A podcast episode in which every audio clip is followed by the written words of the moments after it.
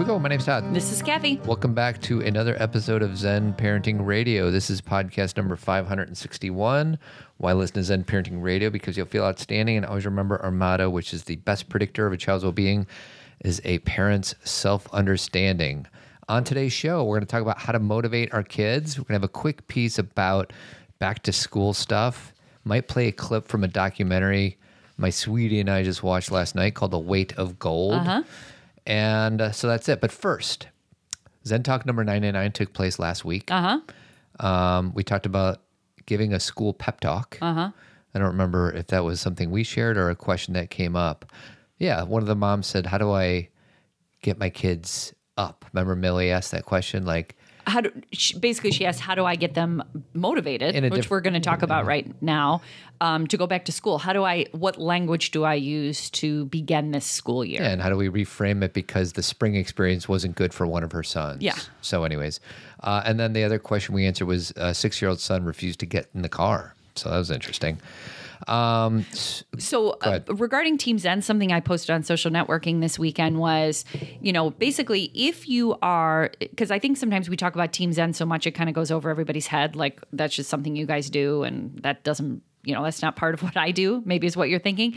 Team Zen is a virtual community, and the reason we created it a few years ago was because a lot of parents wanted to ask their own questions and they wanted to like have more personal time with Todd and I and find a virtual community of like-minded parents. And since this pandemic has begun, we loved Team Zen before, but it has been so helpful during this time where we have people from all over the United States. So every state is doing this differently, as you as you know, and people from all over the world. So we're talking to you know there are people on the team from different countries and their experience, and so we've all kind of moved through this together. And people ask questions and validate other people's questions and answers and basically if you're having a hard time right now and you don't feel like you know you need a new perspective on this whole back to school pandemic uncertainty join team zen because we have a community ready to go it's already up and running and you get access to 199 99. 99 previous zen talks The big 100 is a week from Thursday. so and i think what is it friend what's the coupon code Coupon code is friend, Friend. which gives you your first month is free. And I want to thank uh, Marty, Marnie from Texas. yes She's our new friend. she's one of our new teams Uh, and the tagline is 100% support, zero pressure, or zero pressure, 100% support. And and basically all that means is you don't have to do anything on Team Zen, but if you have questions or you need support, everyone's there for you. Um, I want to read off just some things. Devorah Heitner is somebody who spoke at one of our uh, conferences. Last was it this Two years ago. Two years ago, and it's about back to school stuff. And they're just very practical tips. And I feel like the time is right to be saying this as I record this on August seventeenth. So I'm just gonna read off some of these bullet points, sweetie. And if you have anything to add, great. If not, I'll just keep moving on. all Okay. right? This is some of the things that Devorah said regarding virtual learning. Uh, movement is crucial. Walk or go outside or dance before sitting down to work. Okay. So keep your kids moving. Stretch in between classes. Yeah. You think our kids are going to stretch between their classes? Well, it's a practice. I mean, you know, some of the people listening to the show right now have little kids, and you can teach them how to, when there is a break, not just to stay seated, but to actually move around or to run around or to go outside and get fresh air. Like, we can help our kids learn good habits that end up being important even beyond this virtual learning. Uh, the second big bullet point is communicate with the teachers. Is there an older sibling helping the younger one during school time? Let the teacher know. Has your child been stressed? Let the Wait. teacher know. Let the teacher. So basically, what she's saying is, if there's something specific that you want the teacher to know, let let her or him know. Correct. Okay. And she's asking if an older sibling is helping the younger one during school time, let the teacher know. Hey, just an FYI. Got it. Because during virtual learning, if the parent can't be there, an older sibling would help. Okay. Um, is there a time of the day that's proving hard for one of your kids? Let the teacher know. Basically, just communicate with them. Troubleshoot distractions. Create environment with fewer distractions. Headphones can help some kids, especially if multiple siblings are doing remote in school at the same place, uh, and help your child address potential distractions in the environment. So basically, I'm trying to think how our three kids are going to do remote learning from under the same roof. Well, I've talked to all three of them about where they want to do it. And I know Cameron likes to do it in a room. Skylar says she wants to be at the kitchen counter. And a lot of times JC does too. They have their own earphones, but I think when they have like, things like they're doing group work, um, they tend to go in their own room. Like Skylar had to like sing things. Yes. And she didn't want to do that at the kitchen counter. I think what we do is we offer them a space, but don't demand a space, meaning don't say you have to do schoolwork here. I mean, unless there's a reason, like Yeah. you all share the same room and you need to, they need to be out of your workspace. Like I understand if it's absolutely essential, but I think a lot of times we try and set things up for our kids and say, this is how you have to do school.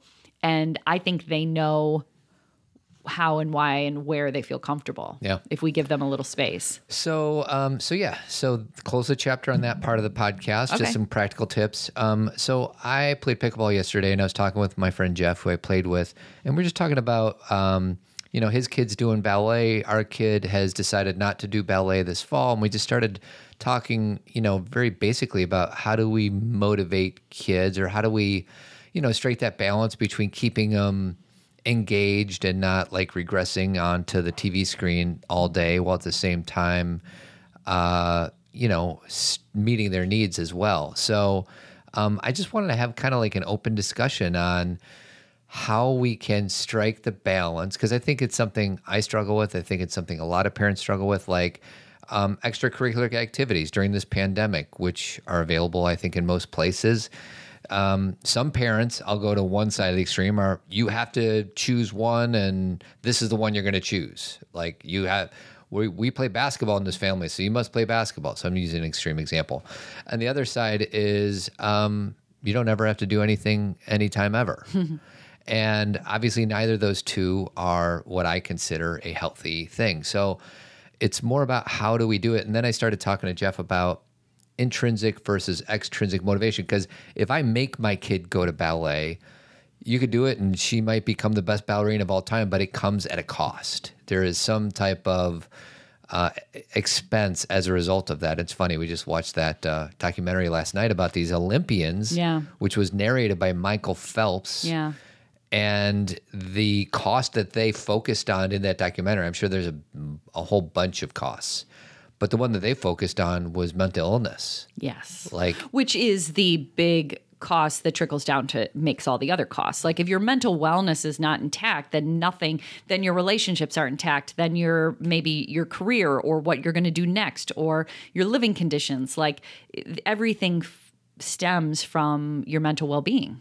so i'm going to play the 60 seconds from michael phelps and then i'm going to hand it over to you Sounds good. so this is towards the end of the documentary it's michael phelps and then at the very end it's shaun what's the guy's name Shaun White? shaun white um, so here we go We're human. I don't think I have to say anything else. We're human beings just like everybody else. Yeah, I had won a shit ton of medals. I had a great career. Doesn't matter. I wasn't happy with who I was. I thought of myself of, of just a swimmer and not a human being, not a person. No self love, no self confidence. you know, thinking about committing suicide and not being alive anymore. You know, I think back to it now still. It's it's crazy what what's been able to happen and what I've been able to learn. It's okay to not be okay, and it's okay to kind of like talk to people about it. You got to definitely find the right people in your life that you can talk to about these things. no, that was shaun white So I I think that this documentary, The Weight of Gold, it's you know came out now. It's on HBO, and Todd and I enjoyed it. It was 60 minutes long. It obviously is right up our alley, and understanding how you know human behavior and and what we ask of our kids or what they ask of themselves, and then the results of that. I think it'll have more of a life when we're not confronted by so many major issues. I think this movie is a little drowned out by the fact that so many people are hurting right now Yeah. that it's very difficult to have we can still have empathy for everyone in the documentary but they're all you know they're like Olympic medalists. Right, and I I agree with you. That you have to view this documentary through the lens of these are just people, and we could be talking about Michael Phelps and dedicating the amount of dedication that he did to become an Olympian to my kid who may or may not want to take ballet. Like it's it's Right. the same. It is in that if you can understand, like I look at every movie or documentary like this through the lens of human behavior and how, you know, we just watched, um, just on a lighter note, we just watched the Go Go's documentary this weekend. Um, and I was such a huge Go Go's fan, um, which I'm sure a lot of you were or maybe continue to be. And even watching their story, you know, I I just remembered all the E True Hollywood stories and all of the um, you know behind the musics I watched, and I was telling Todd how much I learned from these shows and movies, like or these they were shows, and how much I learned from why bands break up. You may think, but I'm not in a band. That has nothing to do with me. It has everything to do with you. It's about ego. It's about not seeing other people's perspective. It's about having your loves out of order and thinking that money and success come first. You know, in this Go Go's documentary. Hold on, real quick.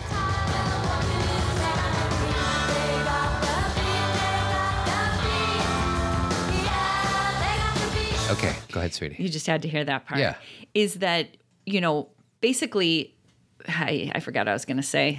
Okay, so You were talking about how rock stars, the demise of most rock bands, and I would say, and I don't know if this is where you're going, but the Go Go's are the same as every other terrible story for a rock band. Yes, but they're the same story for everybody's life. Is my point is is we look at the weight of gold and we say, but I'm not a you know, but I'm not Michael Phelps. And we watch the Go Go's documentary and you're like, but I'm not Belinda Carlisle. But there's so much to take from other people's stories is what did they not understand?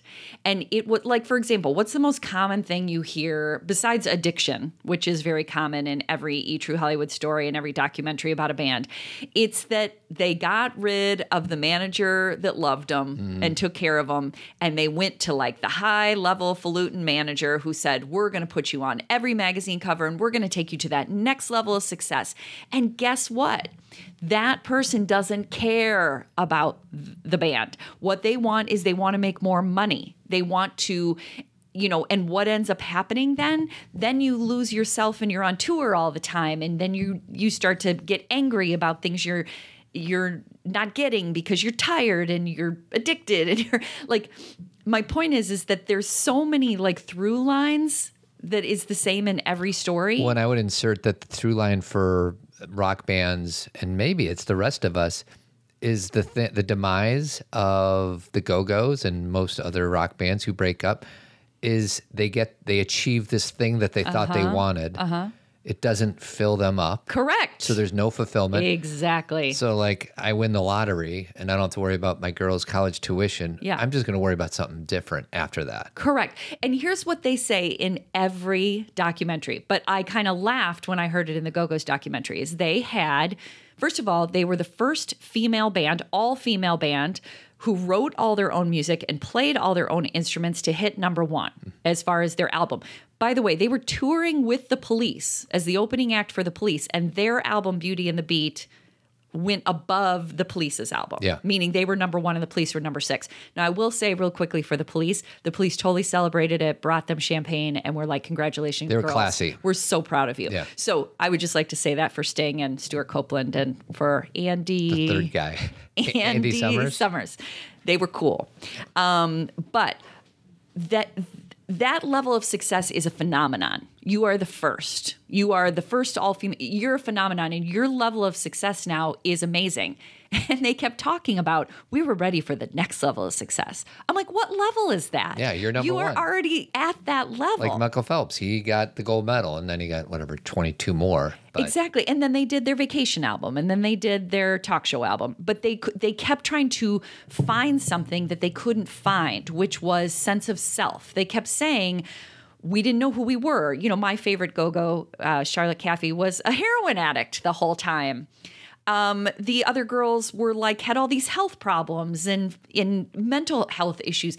They were looking for something inside the fame that didn't live there. Same with the um, the weight of gold. All of these Olympians, they wanted that focus on them on at the Olympics because they excelled at something and it's all they worked toward. And some of them got what they wanted and they were then depressed and some of them didn't get what they wanted and were then depressed so there was no difference well, and their and their focus was singular. yes I remember I, I Tony Robbins said this in whatever one of the things I listened to, and they've done like these studies on astronauts who went to the moon, and most all of them came back having some type of depression. Correct. Because if you get on the moon, like what what is beyond the gold medal? What is beyond the number one hit? What is beyond walking on the moon? It's funny, walking on the moon. That's the name of a police song. It is. Some may say, um, like, where do you go from there? So, and this is the idea. This is what we're going to talk about with motivation. Is this is the belief system we still have a culture, as the belief system we still have as a culture is that we believe if we have achieved some kind of success or status that happiness lives there. Yes. And we may say, "No, I don't believe that. I really I really don't believe that." But your actions Yeah, the behaviors. with your children and the way that you respond to things or think things should happen, you really are. It's a deep seated belief in you, and you're acting it out, even if you're saying something different. Yeah. And we all do. Like I'm not taking myself off that list. Sometimes I'm I get confused about wait, why am I doing this again? Mm-hmm. What am I looking for? Because the the thing that I've been able to learn through other people and through pop culture and through my own experience is when you get everything you want, you're just still you there. Like you, we look at Lady Gaga and we say, well, she's Lady Gaga. Guess what? She struggles with mental illness and depression. Reminds me we look at Ariana. Grande and she is struggling with mental illness and depression. We look at Justin Bieber and he's struggling with mental illness and depression. We look at Michael Jackson. He numbed himself out. There's a whole nother story in there about his issues with children, which, you know, whatever, you know, that's a whole nother co- topic of conversation, but obviously had some mental illness issues. We look at, we hold up these people and we say, but they should be happy. And they're saying to us, I'm not. It doesn't live here. This is not where our sense of self comes from. Our sense of self comes from something closer to the ground. And when I say something closer to the ground, I mean something about the inner stability of our being. And then if success comes, it's icing and not what we need. It's the icing on the cake, but it's not the cake. It's not even close to the cake. So to, to one first a quote, there's no way to happiness. Happiness is the way, Mm-hmm. which is you know, there's some parts of that that I would like to dissect and really challenge. Be as Just the word happy, yeah. Uh, and then Jim Carrey, and we talked about this on the podcast, said, "I wish everybody could be a millionaire for a day or a week or a year and realize it's not that. It doesn't get you what you think it's going to get you." Exactly. And how many people need to tell us this before we believe it, right? And some of you may have already experienced this. Those of you who are like, okay, I became a CEO and I bought the boat and I bought the three cars and I bought the bigger house and I have all these things. Some of these women come to me because some of these women who um, are very wealthy and have gotten all the things that they've wanted and they can buy whatever they want and get all the clothes they want. It's not that they hate that. They enjoy it and there's an appreciation, but they're like, why am I still empty and sad? Mm. And it's for the same reason. So, what does this have to do with motivating your kids? Okay, this is similar. What I what I want Todd and I to focus on for the next however many minutes we're with you is a new perspective on motivation. Okay. okay? So I'm not going to give you a bunch of like quick items where I'm going to say, this is how you motivate your kid. You say this. Yeah. That stuff doesn't exist. Yeah. Okay. Meaning, I guess it does in some ways, but it's surf. It's like a it's like a band aid. This motivation is about. Well, I'll start with this. Like when we're raising our kids and when we're raising ourselves, meaning when we're learning about ourselves. Winnicott describes something in regards to our true and false self. Okay. And it's something that everybody, and Winnicott is D.W. Winnicott. He was a therapist from way back when. And he, um, he basically talked about how there's the part of us that is real and true and who we are and who we came in the world to be. And then there's we all develop a false self. Now we may say well then we just 100% want to be our true self. We do want to be our true self but our false self is not it's kind of like our ego based you know part of ourselves. It's not absolutely unessen- inessential unessential which word? Non-essential. non-essential thank you. Because the the false self is a part of us that like even when we're in a bad mood we're like thank you. Or even when it's we want it to be our turn and it's not we're like okay. Like if we're constantly if we're if we're being if we don't have a little bit of false self sometimes it's hard to navigate community and village and relationship. Sure. because uh, sometimes you have to be like I'm just going to kind of pretend I'm okay. Yeah. Not not to into an unhealthy extreme, but because it's society. yeah, you're part of this system. Correct. And so there's so we're not demonizing false self. We're just saying that true self is the is the ideal that we want to uphold of where our joy does come from. Mm-hmm. Okay. So I'm saying that because if we understand this, if we want our children to be their true selves, um, to have some societal expectations and to understand it's not all about them, it's not about, you know, selfishness, but that they really know themselves, then there's certain things we have to do early to create that path. Yes. Because a lot of things we do early, we say, but they need this now, or I'm going to do this now, or they'll figure it out later, or they'll go to therapy later. Why are we overwhelming them or doing things on a daily basis that they have to unwind or untangle late, later? Like, why would we?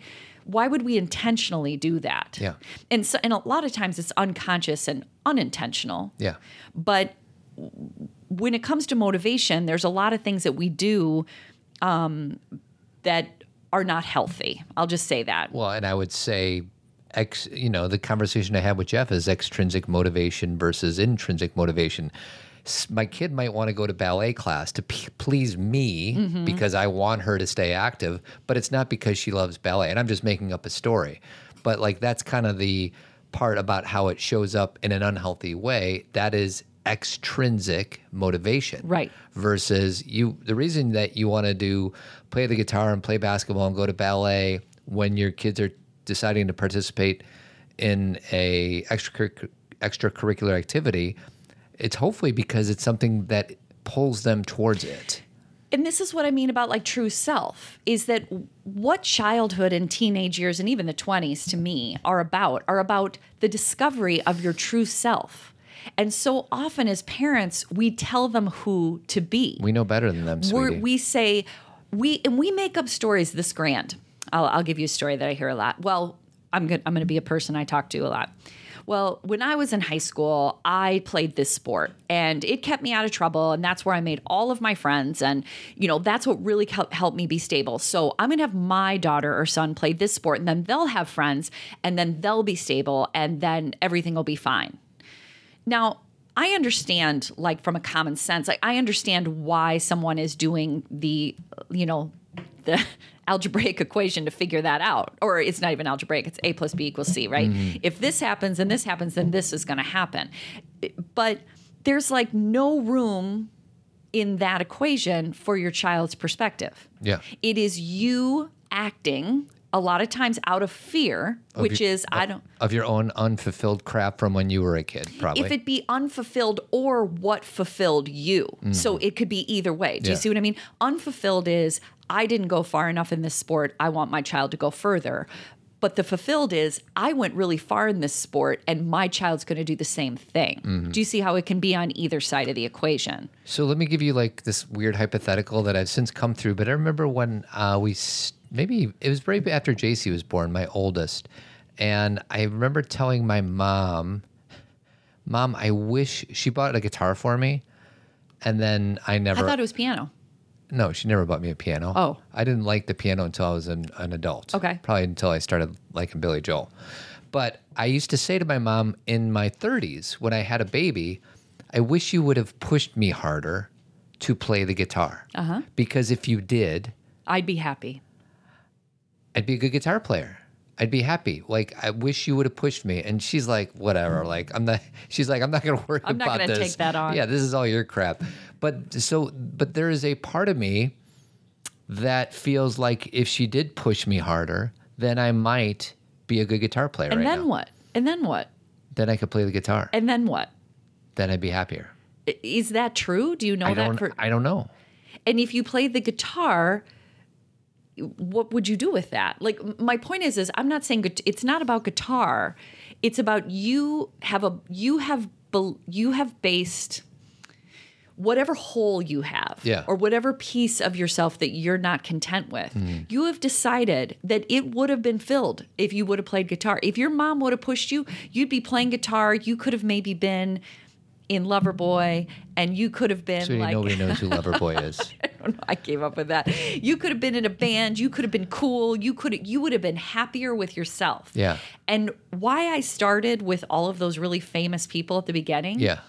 is I mean, maybe that'd be true, Todd. I'm not saying it's not. Like, I would never come in here and say everything you're doing is absolutely wrong. And what I'm saying is, you think that if this happened, you wouldn't have to feel who you are, you wouldn't have to feel these emotions, and that you would somehow feel more solid. And if Michael Phelps is telling you, I have the record for gold medals. Mm-hmm. I am the best swimmer in the world, and I still don't know who the hell I am. Yeah. What makes you think that playing the guitar would have I think it would make me incre. So two things. I think it would make me incrementally more happy. I, I wouldn't like be like, oh, I've arrived. I now am self-realized because I could play the guitar. I'm not saying that, but it'd be kind of cool right now to be able to pick up a guitar and play a song.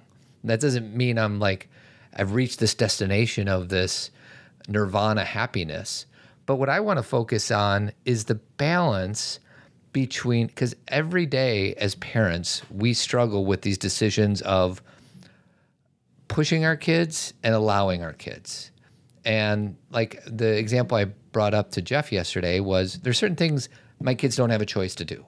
They have to go to school. They have to wake up, they got to get ready for school, they have to go to school. Like that's non-negotiable. And then there's other things that are like, okay, it's ballet or it's basketball or whatever. Like, I don't really care all that much if they do it. But if they're doing it at the expense of whatever, sitting in their room, not doing anything, I, I'm trying to hone in on, I think this is something parents struggle with. I, I understand, but there is no absolute answer. I know. This is perspective taking and reframing. Agreed. And there's so much worry about that it's either this or that. And there's something in between. If you would have played guitar, you may not have played baseball. You may not have been with Charlie Marty and Herbs. You may not have met the person down the block. It's not as if guitar would have saved you. Right. You there's other experiences you had because you didn't play guitar. Mm-hmm. And this is like the, a quote that I wrote down a while ago was the more we refuse the mystery, the more responsible we feel for doing everything and having everything figured out. Mm-hmm. There's a mystery in there that you chose other things and that determined the life path. But you choosing guitar could have led you down a path where you don't want to be. Now I'm not saying that's the truth. I'm saying isn't the mystery is your the belief system and i'm using guitar in for everything Yeah. the belief is if you would have done this mm-hmm. then you would have been happy like for example i had a client who so much wanted her daughter to be a dancer she's like she's got to be a dancer because that's the cool thing to do. Yeah. that's what i did. She'll be happier. She ended up on a dance team. And her daughter got bullied so significantly on that dance team and lost so much sense of herself and and um, you can imagine after she was a sophomore she was done Sure. with the dance team and had to do so much work to get herself back to where she trusted girls her age again my point in telling that story is not that that's going to happen to every girl or that dance teams bully. That's not the story. You know, if people like listen to that and say, "Oh yeah, I'm so glad my daughter doesn't do that." There are some dance teams that that doesn't happen ever. Sure. But the story that this mom had created is if my daughter does this, this, and this, this will lead to her path. Right. And she left no room for mystery for her daughter's like what does her daughter want to do? Mm-hmm. What what sounds interesting to her daughter? And and could her daughter maybe try it for a year and then be done? You know, there's a lot of parents who are like, if this is your sport, you stick with it and you do nothing else. And then there's no room to choose something else. There's no space, there's no mental space for it.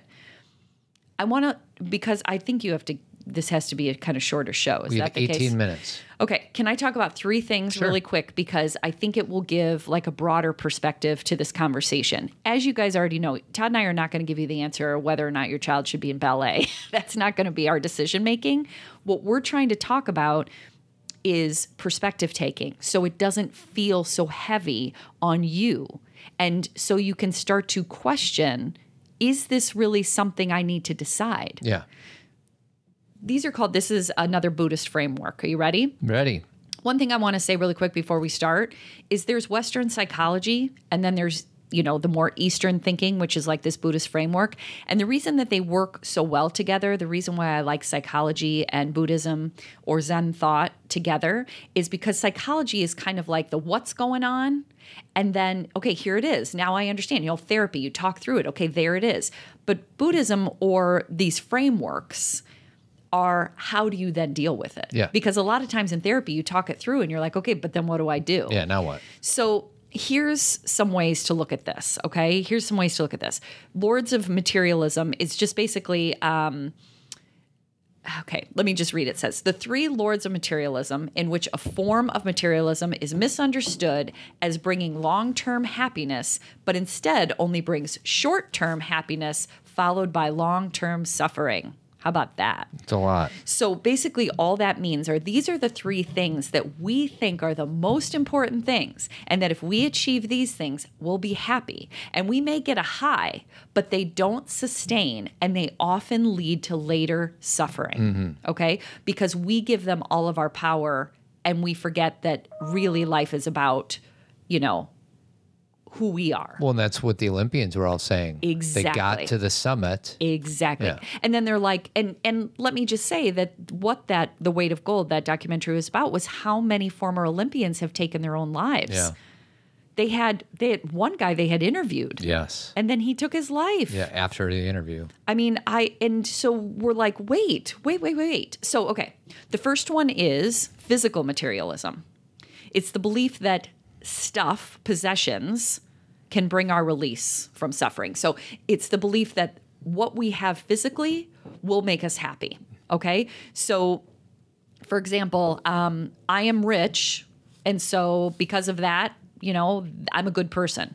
Or because I have this diploma, I'm smarter and better than you. Or because I'm in this sport or part of this club, um, I'm I'm therefore a good person and my life will be easy. Right. Or because I have this house, I'm inherently better than you. Because I bought this car, that means I've made it. Yeah. And all this sounds like superficial. Correct. Yeah. And but we still, even though we're like, oh yeah, that's superficial. Still believe it. How do, how many people do that? I think all of us do from one time or another. Exactly. We all do it. And so this isn't about you better not do this or It's more about uh, inquire when you do find yourself thinking these thoughts. correct. The wonderful thing about these kind of concepts, these kind of frameworks is they're not about judgment. They're about notice it because this is human. But realize that happiness doesn't come from those things. Like it's the whole idea of driving the car off the lot. It smells good. You're so excited. And then you're driving it for two days and you're like, oh, I forgot I had a new car. Right. it, it- and that's a metaphor for anything like i achieved this but you know wherever you go there you are i still feel like myself Yeah. i'm on stage singing to millions of people and i don't i feel horrible it th- these things are not giving me my sense of self so mater- physical materialism is the first one Okay. Number two, psychological materialism. This is the belief that there some philosophy or belief system or point of view will make us happy. So that means like because of my religion, because of my philosophy, because of my political party, because I believe, because I study Buddhism, because I am a therapist, um, I now have all the understanding I need to make life easier.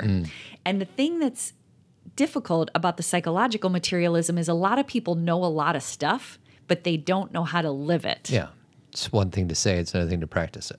When I hear pundits argue and they're throwing all this information back on each other, like, you know, politically, like, well, what about this and what about this? I'm like, they're just they're just walking heads. There, there's nothing, they're not practicing anything they want. Everything they're saying about everybody else, they're doing. Um, you know, people who tell me, you know, well, you know, I've been a Christian my whole life, therefore I'm a good person. Well, I don't really care if you call yourself a Christian. Do you practice? And I mean in the healthy The beliefs way? of Christianity. Right. Are you compassionate and giving and loving and open and accepting? Because it's not about how many times you've gone to church. Mm. And same thing with Buddhism or same thing with being a therapist. You know, a therapist can be like, well, I know everything about, you know, what it means to be, you know, anxious.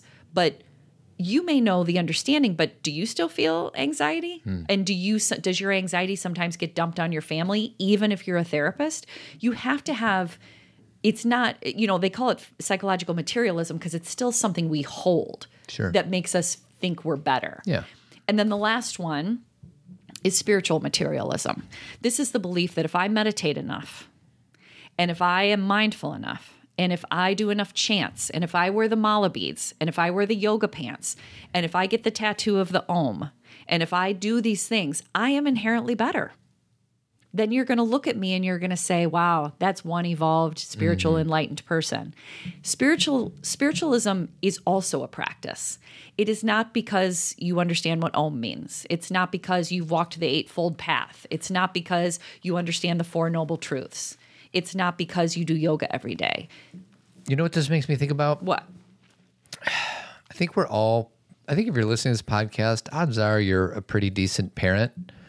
And I, and I think it's easy for us to be decent parents when we're in a good place. But I think where the rubber meets the road is can we be a decent parent, a decent human being to these people that we help create when the chips are down, when I am struggling, when, so I kind of feel like that is, um, that's an important distinction. It's like, yeah, when everybody's on vacation in Florida on the beach, it's pretty easy to be a good dad. Yeah. What about when you had a crappy day at work and one kid is yelling at another kid about who gets to watch the TV or something like that? So it's just, I don't know if watching TV is still a thing I know. because Well, everyone's got their own quick thing. sidebar that's one of the things that drives me the most nuts about where we are i'm not i'm not pointing my finger at kids but in 2020 we can all watch our own Yeah. things so easily Yeah. and i miss that time where we all would watch and i'm thinking about my own childhood Mm-hmm. we'd watch a movie together in or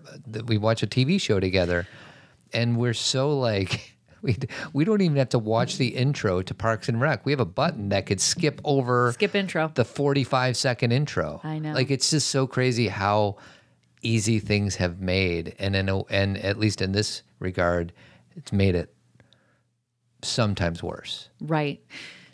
I agree with everything you just said, and I want to go back to it. But because of time, Yep. I want to just kind of explain to everybody why I talked about these three Okay. these three lords of materialism. What does this have to do with motivation? Okay.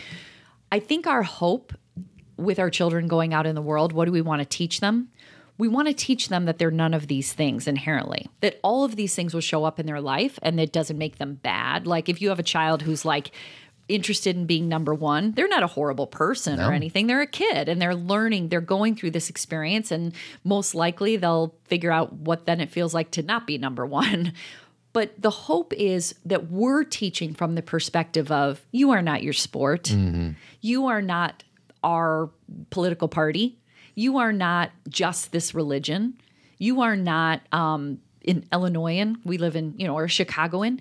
You're you're bigger than that. You are, you know, you're a, an inherently worthy person just because you're here, and that from that place is then where you go do all the things that you want to do. Because if you believe that you will become worthy once you get a gold medal like Michael Phelps, you're going to find that it's empty. It'll Yeah. feel good for a little bit. Yeah. Here- that's what makes it difficult is because when we've had a taste of something, Endorphins do kick in and you do feel good. Correct. And so, and there is nothing inherently wrong with enjoying that feeling.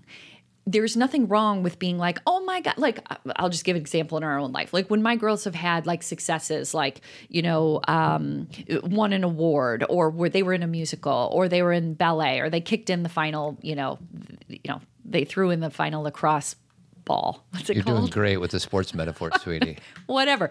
I have cheered and been like, oh my gosh. And, you know, and I've called family members and been excited.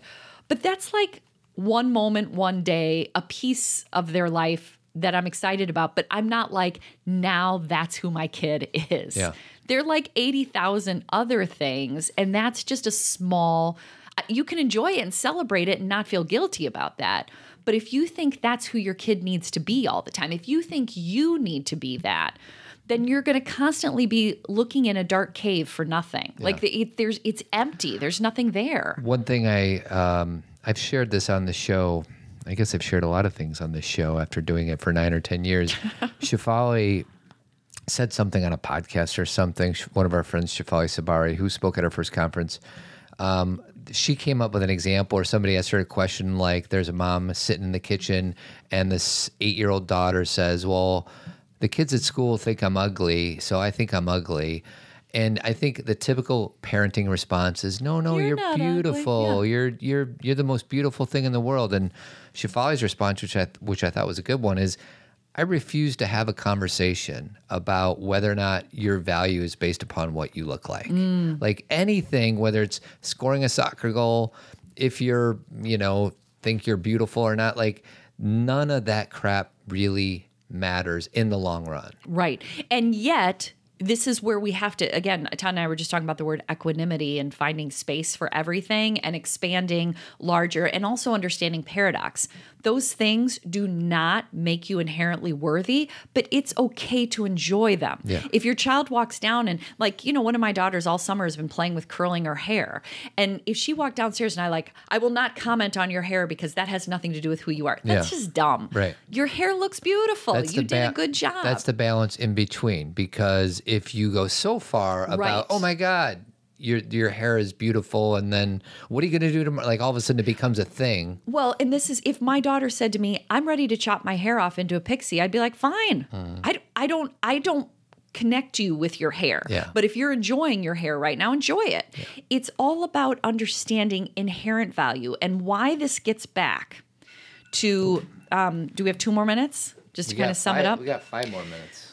Why this gets back to motivating your kids is can you live from this reframe of understanding that your child's worth isn't based on whether or not they got the lead, mm-hmm. that your child making you proud isn't based on straight A's, that those are things you can celebrate and be excited about if that happens. But your child is inherently worthy because they're your child. And that they are are people who thrive if they're seen not just for achievement but for ju- being a person with perspective and and room on this earth to grow and change and try things. And and so sometimes my kids are like I want to do this and I'm really invested. And a couple days couple sometimes it's days a couple years later they're like okay I'm done with this. Okay. I, I don't I don't look at my kid and say you're this and you have to do this Well, and I think see if I can explain this the way I want to. okay Inherent value. That basically means you have value based upon nothing. You have value based on the fact that you showed up. because you're a human being that you're a human Dignity. Mm-hmm. You're you are a miracle because the odds of you being born is like one in a 1000000 However Mm-hmm. many sperm are floating out trying to. The fact that mom and dad found each like this is all miraculous, and that is why you're valuable. Just Mm-hmm. Correct. the fact that you showed up on this earth has Correct. nothing to do with what you got on your ACT or how many goals you scored. Like Correct. those are nice, but that that is not. And you know, it's so funny. Of course, we can like learn to teach that to our kids about it. Can we own that ourselves? And that's really who I'm talking to because Yeah. I don't think there's a lot of fifth graders listening to this podcast. If you are a fifth grader, we love you. Yeah, listening. and tell your friends. tell your friends. Bring in all the other fifth graders. But w- what I'm saying to the parents is, do you think you're you are owed all sorts of material like successes from your kid? And do you give them love and connection and positivity only when they succeed in some superficial way? And i'm saying superficial not because it's not important but it's not it's fleeting mm-hmm. you know?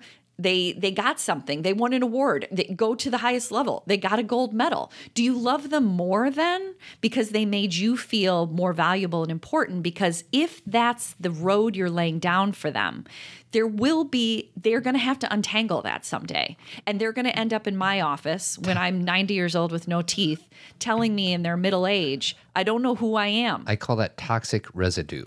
Yes, it's like our, you know, as Annie always says, our psychic debris that we haven't cleared up. Yeah. And we are asking our kids to make us feel better about who we are and who we are as parents instead of looking at them as people, enjoying their successes and maybe even occasionally like there are boundaries. Like like Todd and I said, you have to go to school. You have to show up. You know, you have to figure out what you're going to do on Saturday because we're not going to be here. So you're going to be in this or you're going to be in this. So you can clean like we can we can it's not about i'm just going to let my kid free float it's about understanding why you're asking them to do what you're asking them to do and then it's not based on your needs and then there's all sorts of room in there for a whole nother discussion that we can't have today because Todd has another call. But I know this isn't, so I know some of you are like, okay, so does my kid do ballet or not? But it's bigger than that. Because Well- there is no simple answer. And my invitation is if you connected with what I just said about how your kids have an, have inherent value just because they were born and just Mm-hmm. because they showed up, I just want to see if you can redirect that same energy to yourself Yeah. because that's something I struggle with all the time is like I'm only as good as how kid how good my kids are doing or how many people listen to this podcast Your latest output. yeah, whatever I've done lately. And I, it's so easy for me to say that with authenticity to my daughters. It's much more difficult for me to believe it in myself. which is why the work starts with us instead of working it through on our kids. Now, it can be done simultaneously, meaning you're working on it in yourself and then you're practicing in your conversations with your children. So it can be simultaneous. In there, in first, and let me just say, as we always say on Zen parenting, it's never over. This is a constant practice. I'm not like excelling at all these three things all the time. Like I feel like I have a good perspective on it, but do I like sometimes just like you were saying, want those external successes? I've been bugging Todd for 2 weeks to buy me a Jeep. We don't have money to go buy a Jeep. I just want a Jeep. Todd, can I get a Jeep? Uh, maybe. Okay. And I'm not really asking him permission. I'm just being funny. Yeah. Can Not- we I- can we I- make a family decision Yes. together? Um, and uh, and it won't bring me more happiness. It's just kind of like one of those great. So now we don't have to get a Jeep. Just save myself X that. amount of dollars. But so anyway, we're all in this together. We're all in this together. A few things. Uh, Tribe Men's Group. If you're a guy and you listen to this podcast, go to tribemensgroup.org slash start. Show up at our Wednesday night meeting, 7.30. Connect with other men in an authentic way. It's not going to be too scary, guys. Just check it out. Jeremy Kraft, he's a bald headed beauty, uh, painting and remodeling throughout the Chicagoland area, 630 956 1800. And lastly, I coach guys. First session is free. I would love if you're a guy and you want to work on yourself a little bit, let's talk. Uh, ToddAdamsCoaching.com. Uh, we'll catch you guys next week. Thanks, everybody. Have a good week. Adios.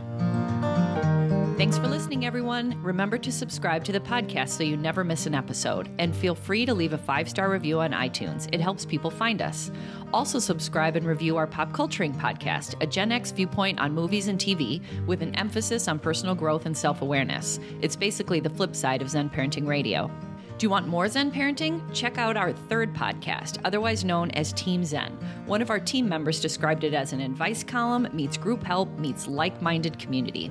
With your $25 subscription, you get two live Zen talks with an opportunity to ask us live questions, plus a Facebook community where you can interact or just listen to like minded parents. If you can't join us live, you can still access all the Zen talks through the Team Zen podcast app. And don't forget about Tribe Men's Group.